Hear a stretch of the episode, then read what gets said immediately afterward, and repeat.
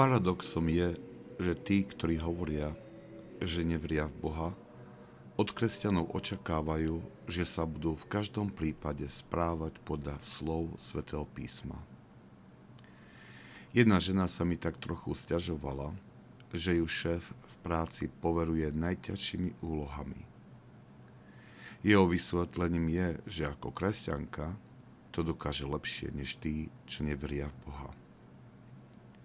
Aj keď určitým spôsobom je to kompliment, predsa, predsa je čudné, že sa ľahko príjma predstava, že keď niekto neverí v Boha, tak je akoby dispenzovaný od práce nad sebou a neočakáva sa od neho taká kvalita života ako od kresťana. Tento postoj je však mylný. Svetý Marek nám pripomína slova Ježiša Krista. Každý bude ohňom solený. Áno, každý.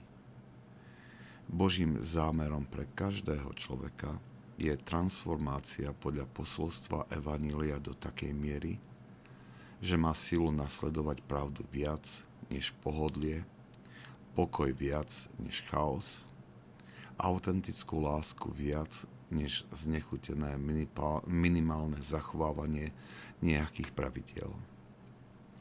Dosiahnutie tohto cieľa vyžaduje námahu, pod seba zaprenia pozornosť. Spiritualita kresťanského východu vidí hriech, čiže odmietnutie Božieho zámeru s človekom ako chorobu a pokánie vníma ako liek, ktorý uzdravuje človeka. Pokánie je momentom, kedy sa človek stretáva s ohňom Božej lásky, ktorá ho robí slaným, teda dáva správnu chuť jeho životu a robí ho takým, aký by mal byť. Každý sa stretne s ohňom Božej lásky. Boh nám dáva slobodu vybrať si, či sme ochotní byť solení ohňom teraz v tomto živote na očistenie srdca a uzdravenie z hriechov, alebo či odložíme toto solenie na väčnosť. Keď oheň Božej lásky budeme pocitovať nie ako proces uzdravovania, ale skôr ako trvalé utrpenie. Nestiažujme sa, keď svet od nás ako kresťanov očakáva viac.